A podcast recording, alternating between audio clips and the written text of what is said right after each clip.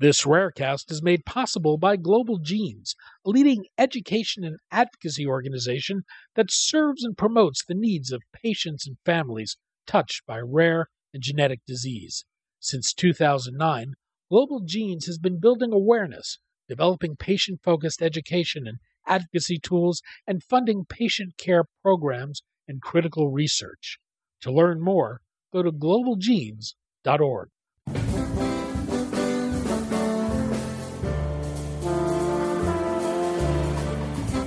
I'm Daniel Levine, and this is Rarecast.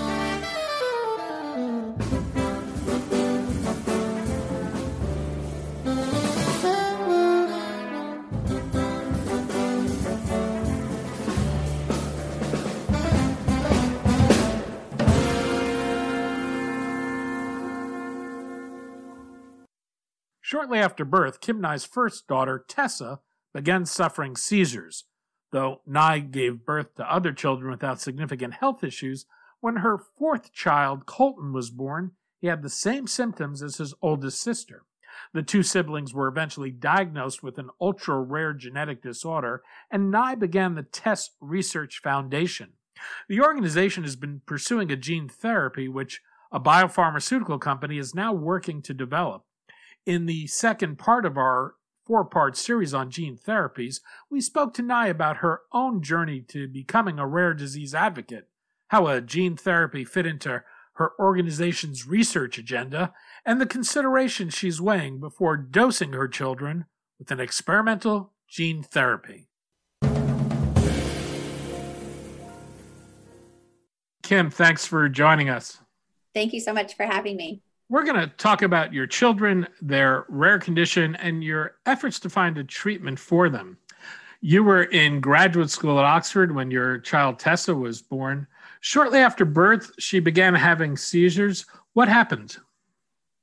Uh, Tessa was born seemingly healthy. I had a normal full term pregnancy. I was actually induced because I was past my due date um, and then ended up having a C section after a long and unsuccessful labor. So it wasn't the easiest delivery, but Tessa looked really good. She had good APGAR scores, and I went back to my hospital room with what we all assumed was a, a healthy baby girl.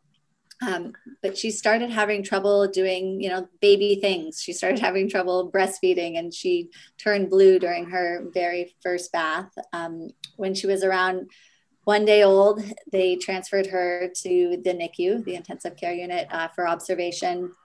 And by about 36 hours old, it was clear that there was some sort of problem. And so the, all the, the poking and prodding began, all the blood tests and EEGs and MRIs and spinal taps honestly it was uh, it was pretty intense and and really confusing. We were told at some point that she was having fits um, and it turns out that fits is the british word for seizures but we still didn't know why. Um, they decided that it was probably a some sort of stroke and that was really the first of many misdiagnoses um, along the way for our family. This is uh, an incredible moment to live through when your your first child is born. It, it's a very joyous experience. At what point did you realize something was wrong? Yeah, I think I was in shock, honestly, in the beginning. I mean, I think um, I mostly remember my husband's response. He wasn't there when the doctor told me that he thought that Tessa had had a stroke. So I was the one who had to deliver the news to my husband. Um, my husband's a big guy. You know, he's like six foot three, 250 pounds, former college football player. And I just remember that when I told him the news, he dropped to his knees and let out this sound of, of pain and sadness that I don't think I had ever heard him make before. And I think that's when it really started to sink in that we might have a child with significant problems. What did the doctors tell you? Well, honestly, as the days and weeks passed, all the tests started to come back really normal. She had a normal brain MRI, normal blood work. Eventually, we were able to stop the seizures with medications. And the doctors thought there was a really good chance that Tessa was going to be just fine. Unfortunately, that's not how things turned out. Um, we ended up spending 10 years trying to figure out what was going on with Tessa, and we traveled around the US seeing, you know, the best the best doctors. Um, at this point, Tessa was having hundreds of seizures a day you just have to really let that sink in like hundreds of seizures per day. Um, we were spending you know weeks at a time in the hospital and we tried every available treatment and we pursued every genetic test.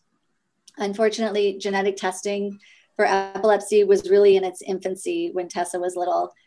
Uh, and we started to realize that this disorder was so much more than epilepsy by elementary school, it was really clear that Tessa was behind her peers significantly. She only spoke a few words. She was dependent on adults for the most basic activities like bathing and eating. You gave birth to two more daughters who were without any serious health problems. And then your fourth child, Colton, was born. You found there were problems shortly after his birth. What happened? So Tessa was almost 10 when Colton was born. And Colton was born around uh, two in the afternoon, and by two in the morning, I was really convinced he was having seizures. It was it was really like the worst kind of deja vu. Um, he was having trouble breastfeeding. He was turning a bit blue. Um, I called in the nurse, and she initially thought he was fine, but honestly, this was my fourth baby, so I was pretty positive that something was wrong. And they kindly took him to the nursery for observation and within about half an hour, he was transferred to the NICU. An EEG was ordered, but I already knew what was going on. Um, my husband was at home with our three girls, and I called him around three in the morning, and he was asleep, but he knew something was wrong the minute he heard my voice. Telling him that Colton was having seizures was the hardest thing I've ever had to do so far in my life uh, because we both knew exactly what it meant. We both knew that our little boy was not going to be okay and you know you have that moment where hope turns into sadness where we went from dreaming of his future you know college graduation and of our future grandchildren to knowing that he would likely never talk or live independently. How were the kids ultimately diagnosed? Yeah. So um, Colton had exome testing done when he was still in the NICU, and that's a test that looks at a, a large amount of genetic information. Um, he was only a few days old at the time, and we, we had to wait many weeks for the results of the testing to come back.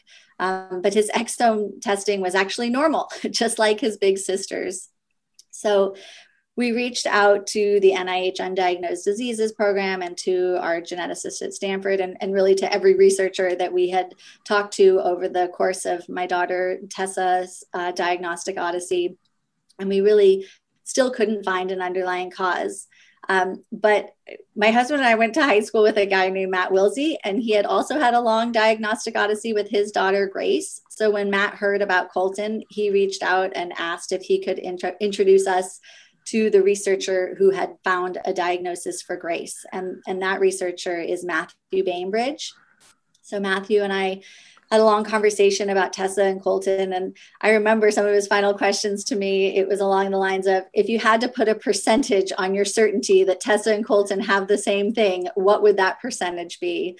And I remember telling him that I was 100% confident that Tessa and Colton had the same thing. And so Matthew got to work analyzing the genetic data of our whole family, really. And um, he called me back a few months later with some big news.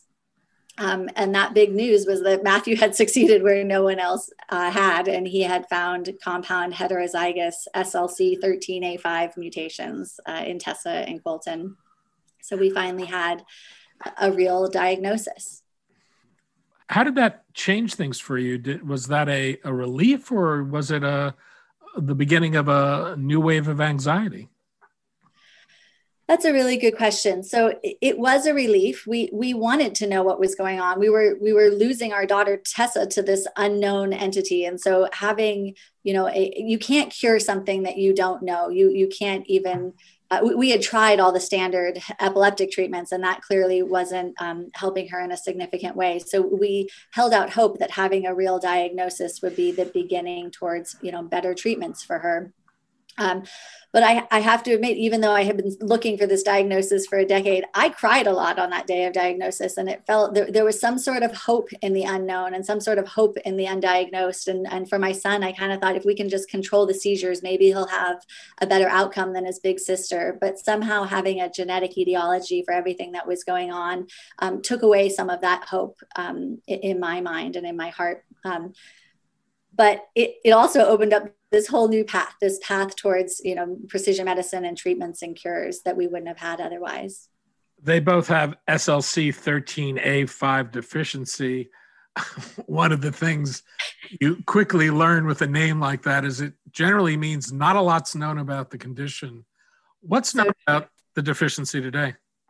Yeah, so true. These, um, you know, we have these alphabet soup diseases now, or, or, these things that look like flight numbers instead of instead of disorders. But um, SLC13A5 deficiency is also known as a citrate transporter disorder, and it is ultra rare. But we do now have more than 100 kids and adults in our our database. And the story begins the same way for all of our families. Affected babies begin having seizures within hours of birth for no apparent reason just like with Tessa, these seizures often remain hard to control, especially in the early years. And the kids go on to have significant um, movement disorders. They have good receptive language, so they can understand what's being said, but they have little to no speech. We do have adults um, in our cohort who are even in their 50s, um, but they are fully dependent on caregivers. And we also have a lot of families who have lost children to seizure complications. This is an inherited recessive disorder. So lots of families have two affected children, just like mine. You mentioned that Tessa was having hundreds of seizures a day. What's it like to have two children with a condition like this? What's it like in the household? Does it does it become a crisis when a seizure occurs? Is it stressful or disruptive, or does it ever become routine? For 15 and a half years, we had hundreds of seizures occurring daily in our house. Uh, so the small seizures, they really do become routine. Um, you know, by the time Tessa was maybe 10 years old, we had stopped counting those small seizures. For the first 10 years, we literally counted every seizure that she had in a day. It somehow felt meaningful and important, and and that stopped at some point. Um, but I, I, the the stress definitely increased on days when her seizures would start to cluster or when they would last a little bit longer because we all knew that a big seizure was coming. And honestly i don't think we will ever get used to the big seizures. Uh, w- with every big seizure i worry that this will be the one that finally takes tessa's life or does her brain irreparable harm and I still find myself like when Tessa sleeps in a little bit too late, I, I worry that she's had a seizure in her sleep and suffocated in her pillow. Um, thankfully, Colton has remained mostly seizure free. Uh, when he does have a seizure, it's incredibly stressful just because it's so rare. You know, ambulances are called, medications are increased. It, it feels like a real emergency. And what makes our life so stressful is really all the daily battles the battle to get Tessa and Colton fed and dressed and bathed, um, sleep and behaviors are a problem and there are so many appointments and decisions to be made you know physical therapy speech therapy school ieps doctor's appointments insurance battles. Um, it all comes with a lot of paperwork and a lot of time invested. And, and i know that my kids are, are super lucky to have these services but there's no question that they add to the the stress and the disrupt, disruption in our, our family life and I, I, think about our two healthy girls, Lily and Maggie. You know, I, I, can't imagine what it's like to be them and have this be their childhood. Um, I can't imagine that combination of um, of love, but also embarrassment that that must be involved in having you know two disabled siblings. And I'm I'm extremely proud of them. I think they have uh, an empathy and a maturity beyond their years because of what our home life is like.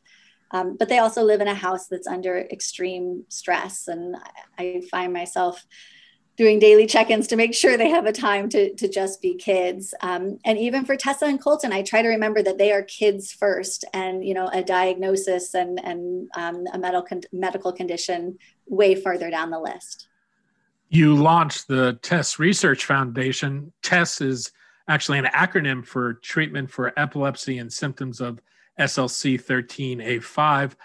As a parent of two children with a genetic condition, how do you think about research strategies your organization pursues? I think the first step is just to think about the end goal and work backwards from there. So, our goal is to find treatments and cures for kids that are suffering right now. Um, there is immense strategy and immense urgency to our research because the disorder is so newly discovered there was really nothing known about it when we started our nonprofit five years ago. So we got to work. We created, you know, animal and cellular models that researchers could use to study the disorder. Um, we started to get our patient population ready for clinical trials with things like registries and natural history studies. We started hosting research roundtables to bring together all the, the key stakeholders. Um, Brenda Porter, our neurologist, and, and, Matthew Bainbridge, who found these mutations in my kids, um, they head our scientific advisory board. Um, but we've also added new members to that advisory board who have expertise in, in key areas that are involved in this disorder. We give out funding through um, grant cycles, which has hopefully helped encourage investigators to, you know, ask and answer some of these key questions about uh, mechanism and some of the more basic research. And we really hope to de-risk certain projects so that someone you know in industry or pharmaceutical or biotech company will come and be interested in them. Um, so we hope that our our funding is uh, meaningful but we also hope that it serves as you know seed funding so that researchers can get initial data um, and then apply for other funding sources like uh, the nih we certainly encourage collaborations and publications um, Tess Research Foundation is currently a, a, Chan Zuckerberg Initiative Rare as One project grantee, which has added, you know, some extra momentum and, and honestly some extra strategy to our research and helped us think, you know, what are our goals in the the near to medium term. Where do gene therapies fit into your thinking? Well, when we first started Tess Research Foundation, I was honestly really hesitant to jump into gene therapy. I felt like gene therapy had been on the cusp for decades, but with not a lot of success. And so I thought that drug repurposing was probably our, our best bet. However, um, that started to change. You know, a few years ago, we started to hear more and more about gene therapies that were making it into clinical trials. Um, I would I would say that the neuromuscular world is way ahead of the epilepsy world when it comes to precision medicine, and so we started to see, you know, the successes um, in area like with spinal muscular atrophy treatments and. Um, I started to spend more time strategizing with our scientific advisors about, you know, a potential gene therapy for SLC13A5 deficiency. Our disease is honestly a, a, near perfect candidate for a, a, gene therapy because it's monogenic, meaning there's only one gene involved. It's a loss of function, and it, it just happens that the gene is small enough to fit on currently available viral vectors. Um, so in 2017, my whole family hopped on a plane to North Carolina and um, we went to meet a gene therapy expert named Steve Gray. And after, you know, lots of behind the scenes phone calls and research and strategizing with our Tess Research Foundation team, we had decided that that he was the guy for us. And so uh, we sat around a table with Steve, and, and the we is my husband and my four kids. Uh, we sat there with him, and, and I simply said, you know, would you be willing to create a gene therapy for SLC 13A5 deficiency? And he said yes. From a, a parent perspective, what makes this an attractive therapeutic route for you? Well, what's maddening about current treatments for SLC 13A5 epilepsy is that we're really only treating the symptoms. You know, we're using seizure medications to stop the seizures, and we're putting in thousands of hours of, of therapy um, to help with, you know, the movement disorder. But we're never really getting at the underlying cause. So, what's extremely attractive about gene therapy is that it aims to address the underlying cause. You know, for instance, my kids, they can't transport citrate, and a gene therapy would help them transport more citrate. Obviously, there's not a gene therapy currently available. So, if your children were to access one, it would most likely be through a clinical trial. What kinds of questions or concerns would you have before allowing them to participate? Um, my daughter Tessa has been in several small molecule clinical trials before. Um, so we've had these conversations in our house about clinical trials in the past, and we have some idea of you know what the um, what the drawbacks can be and what the the hopeful elements can be. but honestly, a gene therapy clinical trial feels really different. Um, I would absolutely want to know that the gene therapy is both safe and effective. Uh, I don't think any parent enrolls their child in a clinical trial because they want them to be a guinea pig, right? We, we enroll our kids in these clinical trials because our kids are really sick. And there is a hope that the clinical trial will give our children more healthy years and, and more opportunities.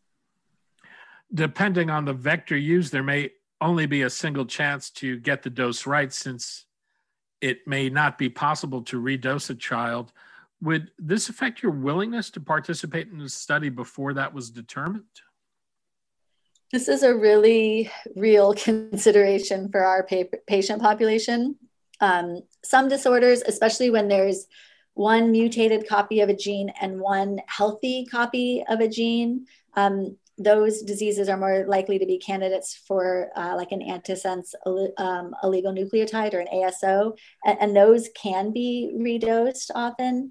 Um, but because our disorder is recessive, meaning that both copies of the SLC13A5 gene have mutations, um, a, a, more traditional gene therapy using a viral vector is our best option. This gene therapy would be given in a single dose and, and likely in the spinal column. Um, if the dose is too low to be effective, that means that it could not currently be repeated. There's also no removing a gene therapy. Uh, better therapies, I'm sure and hoping will come along in the next decade and so, but it's really impossible to predict. Uh, this may be the one shot that my kids have. Um, gene therapies are likely most effective when given as early as possible in the course of a disease. So, time does matter here, and, and waiting decades may have significant very significant disadvantages, even if uh, gene therapies are redosable a decade or two from now. Um, with without a true precision medicine treatment, I know that the future is is not going to be a happy one or a bright one for my kids. So so time is not on our side. I'm imagining that the known patient population for this condition is so small right now that it would be near impossible to engage a, a pharmaceutical company in developing a therapy. What's the economics of pushing this forward for you? Yeah, you know, we are lucky that there is a company that is pushing this forward for us. So um, initially, this was a project that was um, funded uh, entirely by Tess Research Foundation. So, um, in gosh, just earlier this year, a company called Taysha stepped in and um, announced that they would be supporting our gene therapy for SLC13A5 deficiency. How were you able to engage them to do that? Um, well, it, it's really all a testament to the brilliance of Steve Gray and Rachel Bailey. Um, so Steve is the researcher that we went and asked to um, to make this gene therapy, and Rachel Bailey uh, was his former postdoc and now has her own lab at UT Southwestern, and she has really um, taken on this gene and this gene therapy. And um, Taysha saw what Steve Gray and Rachel Bailey and Berge Minassian and the, the gene therapy team at UT Southwestern were doing, and they wanted to be a part of it. So they really stepped in to create a funding pipeline um, for the gene therapies coming out of that program. And um, we are lucky enough to be included in them. Um, and although these are not um, N of one populations. These are bigger than that. There are N of one um, drugs being made, but this is not that situation. But we will fall into that rare or even ultra rare uh, category. How are Tessa and Colton doing today? So Tessa is now 16 and she is a severely delayed young woman. Um, she is in a special education high school program. Um, she understands language and she can read it and write it uh, maybe around a first grade level, but she can only say a handful of words. She uses a device like an iPad to communicate. Um, I think Tessa is a real testament to why an accurate genetic diagnosis is so important because after 15 years and literally hundreds of thousands of seizures, um, Tessa has been seizure free for 17 months. And this is thanks to data from other families with SLC 13A5 epilepsy. Our neurologist, Dr. Porter, she started to see that there were three medications that families with children who were seizure free tended to be using. And so we revisited these medications in Tessa, and, and amazingly, her seizures stopped. And I'm very aware that this seizure freedom may not last and that we are just covering up uh, one symptom of this disease. But honestly, even a year of respite from, from her truly unrelenting epilepsy feels miraculous. And I, I don't even think anyone on our care team thought it was a possibility at this point to stop Tessa's seizures. So that is an amazing step forward for us. Um, Colton is now seven and he is still mastering the art of walking. um, he has a walker and a wheelchair, uh, but he often uses both of them and insists on trying to walk independently, even though it means falling down really a lot. He's a kid who just gets right back up. He's, he's pretty incredible and inspiring. Um, he only has a few words, but he's a clever little guy if you saw him, I think you'd say that he was trapped in a body that just refused to do what he wants it to do. And this frustrates him and it frustrates everyone around him. He, um, he has enviously long eyelashes and he's about the most social kid in town. Uh, he really has a great smile. And honestly, he is so worth fighting for. Kim Nye, founder and president of the Tess Research Foundation. Kim, thanks so much for your time today. Thank you.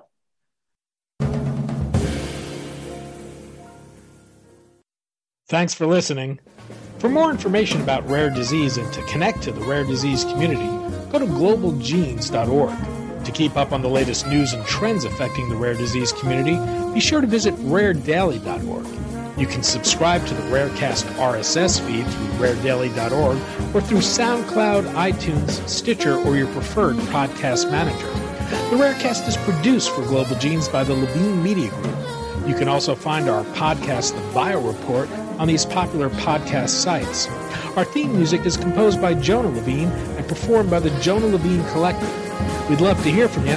Drop us a note at danny at levinemediagroup.com.